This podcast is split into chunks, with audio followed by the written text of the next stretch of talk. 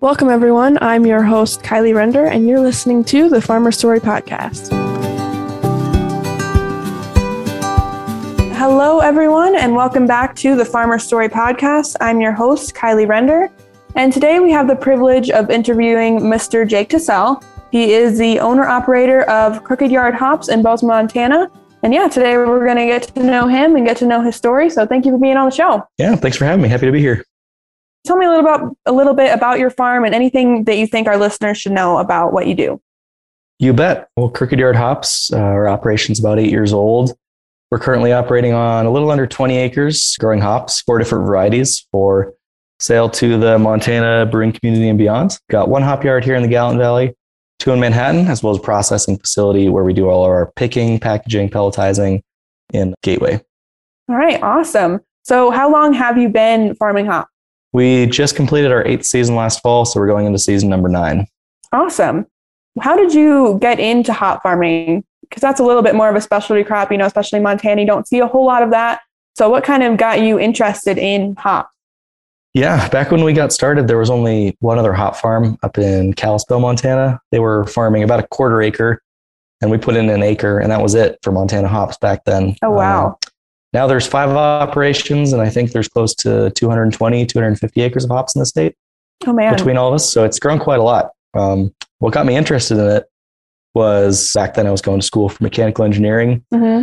getting my degree and completing internships towards the end of my college career. I started to realize I didn't want to stare at a computer all day and wanted to get back to my farming roots.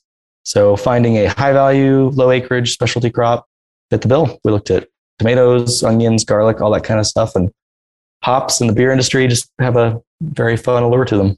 Oh, that's awesome. So, what does a day on your farm look like? What do you kind of have to do every day to keep your farm running smoothly? Well, our operation sees huge push in the spring and a huge push in the fall. A lot of labor required both those times a year. Mm-hmm. The rest of the year, day to day, is a lot of irrigation, a lot of fertilization, basically just making sure the plants are happy and healthy and producing the best quality hops we can. Yeah, that's awesome. So, is your family involved on your farm, or is it um, just you and outside labor, or how does that work for you guys?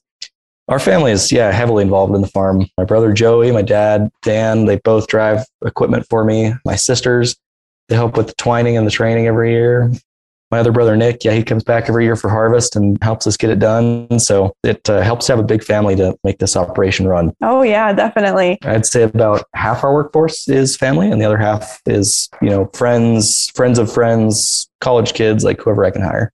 Yeah, no, that's awesome. I think having your family involved in your farm is one of the coolest, most important things sometimes. So, what are some aspects of your job slash the agriculture industry in general that people who aren't involved in the industry might not understand or know about? I think it flies over a lot of people's heads how harvest only happens once a year. The whole period of harvest is just so intense, and that's where all of the yield comes from, and that's where all of your work materializes. I've always thought that people should go to farms and see harvest and understand like okay like bread doesn't continuously just come out of the store like there is one time per year where like that raw ingredient is produced. Like, yeah. Can't do it twice a year. We can't do it five times a year. We don't do this every day. Like mm-hmm. what we get at harvest is what we get, and that's what the world gets. Now we would like to take a moment to recognize our very first sponsor, Jmerica Off-Road Recovery. Jmerica Off-Road Recovery is a small locally owned towing company based out of Bozeman, Montana. They are currently serving the city of Bozeman and surrounding areas. They specialize in unique towing and recovery situations with capability for a wide variety of weather, terrain, and vehicle situations. As a small locally owned company, they provide excellent and personalized service, as well as affordable prices. Jmerica is happy to tow any kind of vehicle, and they are proud to boast a 100% success rate. You can contact owner operator Joey Teselle at 406 599 7945 or JR Adventures 13 at gmail.com. And you can find them on Instagram at JmericaOfficial. All of this information can be found in the show notes below or on our website at thefarmerstory.com. A huge thanks to Jmerica Off-Road Recovery for sponsoring this episode of The Farmer's Story. Now, on to the interview. Yeah, no, that's definitely something I think that people don't understand because, you know, they can go to Walmart any day of the year and get whatever. Mm-hmm. So I think you're definitely right about that. So, what are some unique challenges that you have encountered as a specialty or a non traditional farmer?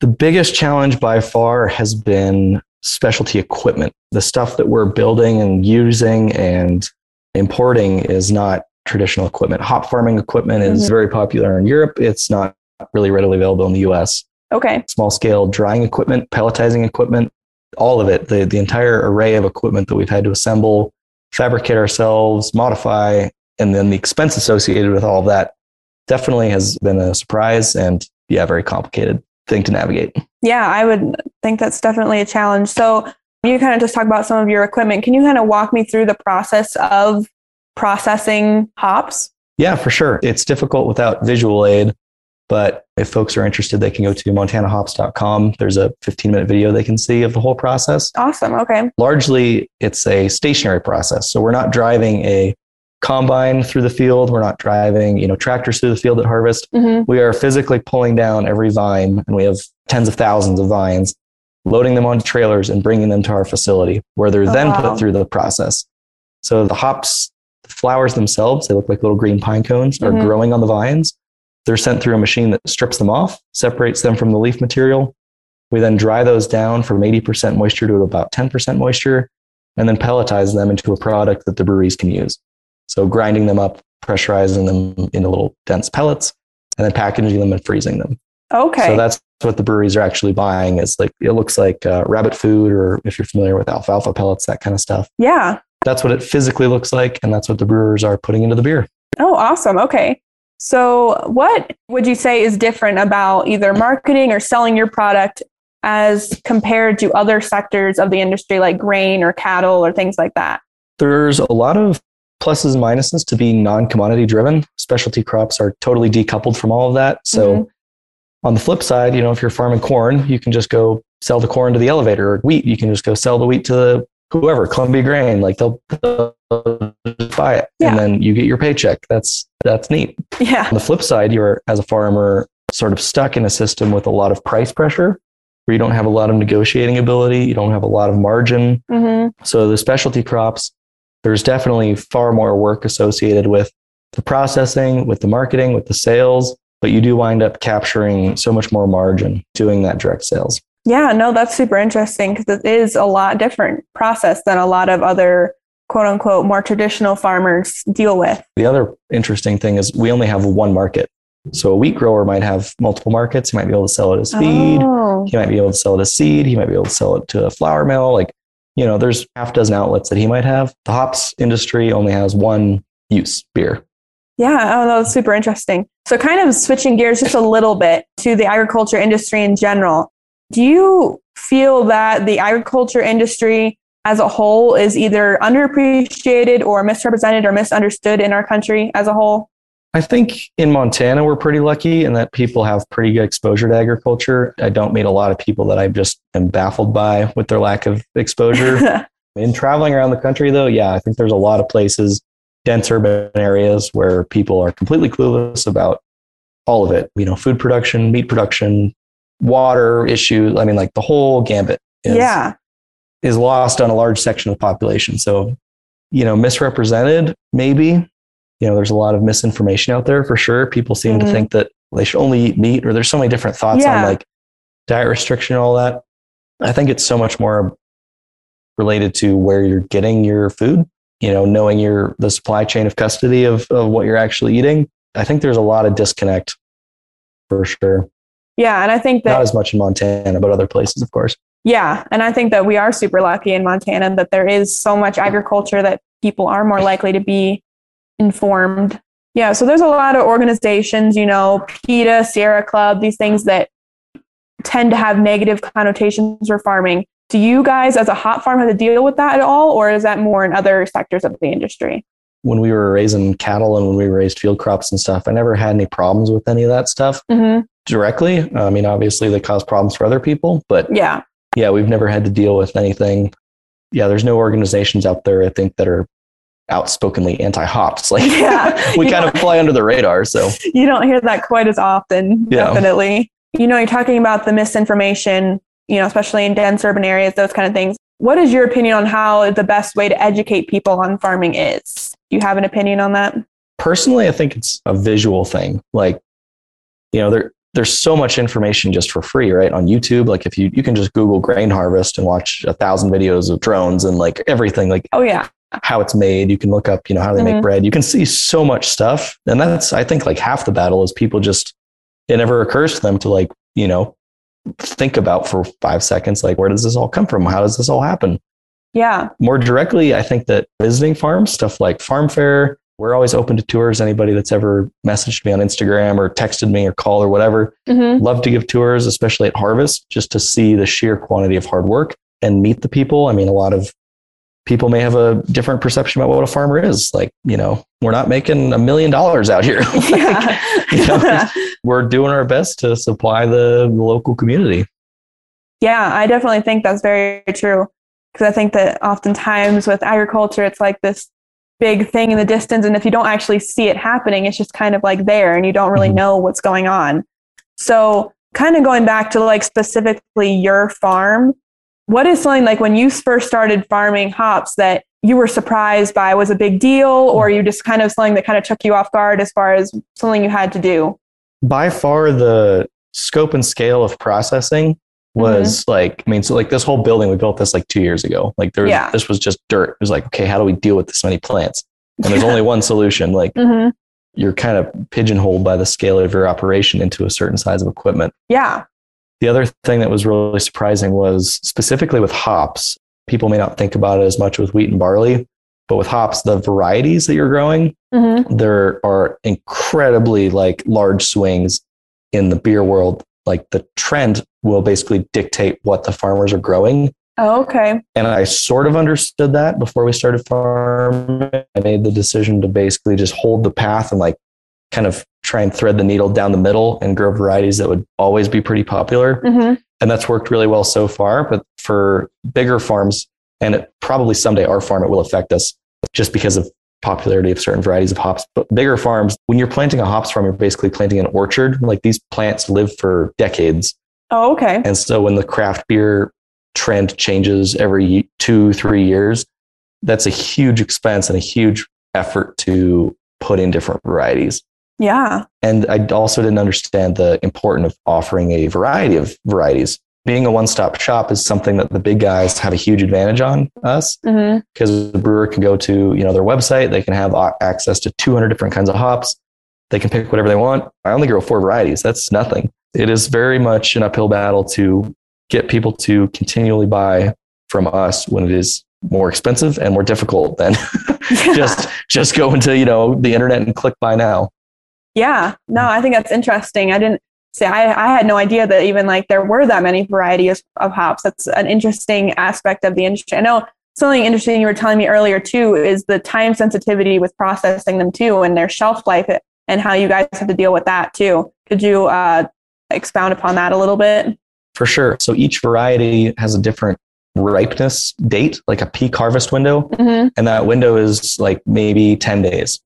So you have to basically pick when you start your first variety and know that you can get through that variety by the time the next variety is ready. Oh, okay. And so that's where weather begins to really adversely affect you. If you pick for eight days and you have two days of rain, well, now all of a sudden you're two days behind. So your whole schedule shifts a lot. Oh, wow. As well as the, the storage of the hops. Once we've actually pelletized them for cold storage, mm-hmm. we need to sell through that by the next harvest because once the next harvest comes around, basically no one is interested in prior crop year it's a weird thing in the industry where the so 2021 is the current crop year. Mm-hmm. People will buy those hops all day long, but then as soon as harvest happens in August, 2020 crew crop year is current. Oh, so the 2022 okay. hops are all that anybody is going to buy. Oh, that's super interesting. Yeah. So, you know, getting towards the end of the interview, I always ask the same three questions. What is your motivation or the reason that you farm? I really enjoy the beer industry and I really enjoy how it lets me interact with my family. You know, getting my family out here, getting my girls out here, my wife is involved with the business, just having that kind of communal feel to it, especially at harvest. A lot of old friends come back for harvest, a lot of new friends are made. That kind of stuff is just so invaluable from a family and a professional standpoint, like getting the beer people out here, getting brewers out. Mm-hmm. It's just harvest is so fun. Yeah, no, that's awesome. I definitely think that family being involved on the farm is something that's so special, and you, people don't realize how special it is until they're a part of it. My second question is What is your vision for the future of your farm specifically, and also for the agriculture industry as a whole? as the ag industry as a whole or the hop industry as a whole? Well, either, either way. the ag industry as yes. a whole is a huge question. Yes, yes. No, you can just the, the hop industry as a mm. whole. Yes. I'm much more focused these days on some of the side projects that we have going. The Montana mm-hmm. Hops Project is a very much consumer facing project where, okay. where we're trying to engage the people that enjoy beer with like the ag side of it. So we're just letting them see visually like tap handles that are out there. That beer is made in Montana that's using Montana ingredients putting videos out there, doing the tours, stuff like that, really trying to focus on that. Also, for Montana specifically, we do a festival now every year where all of the beer served is 100% Montana ingredients. Oh, wow. So, growing that is really exciting over the next couple of years.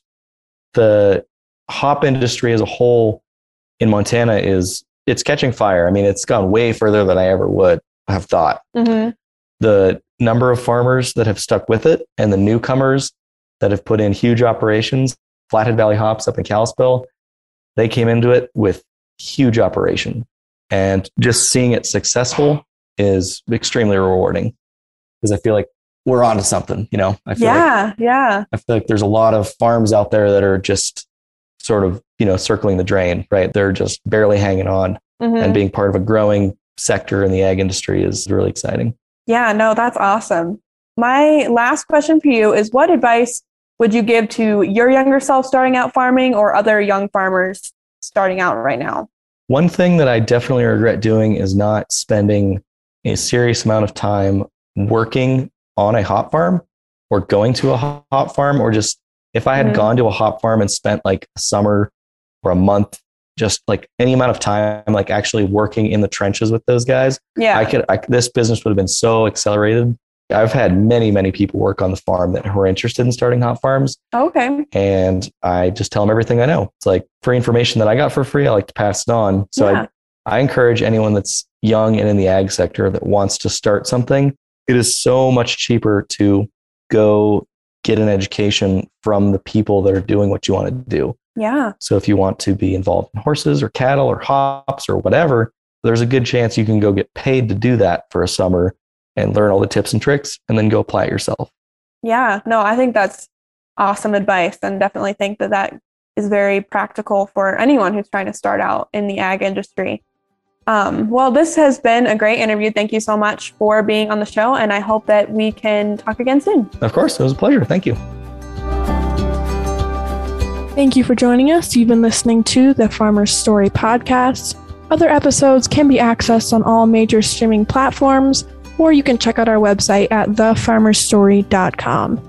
If you would like to contact me directly if you have a question or would like to be on the show, you can email me at Kyleigh Render at thefarmerstory.com. All this information will be in the show notes below. Thanks for listening.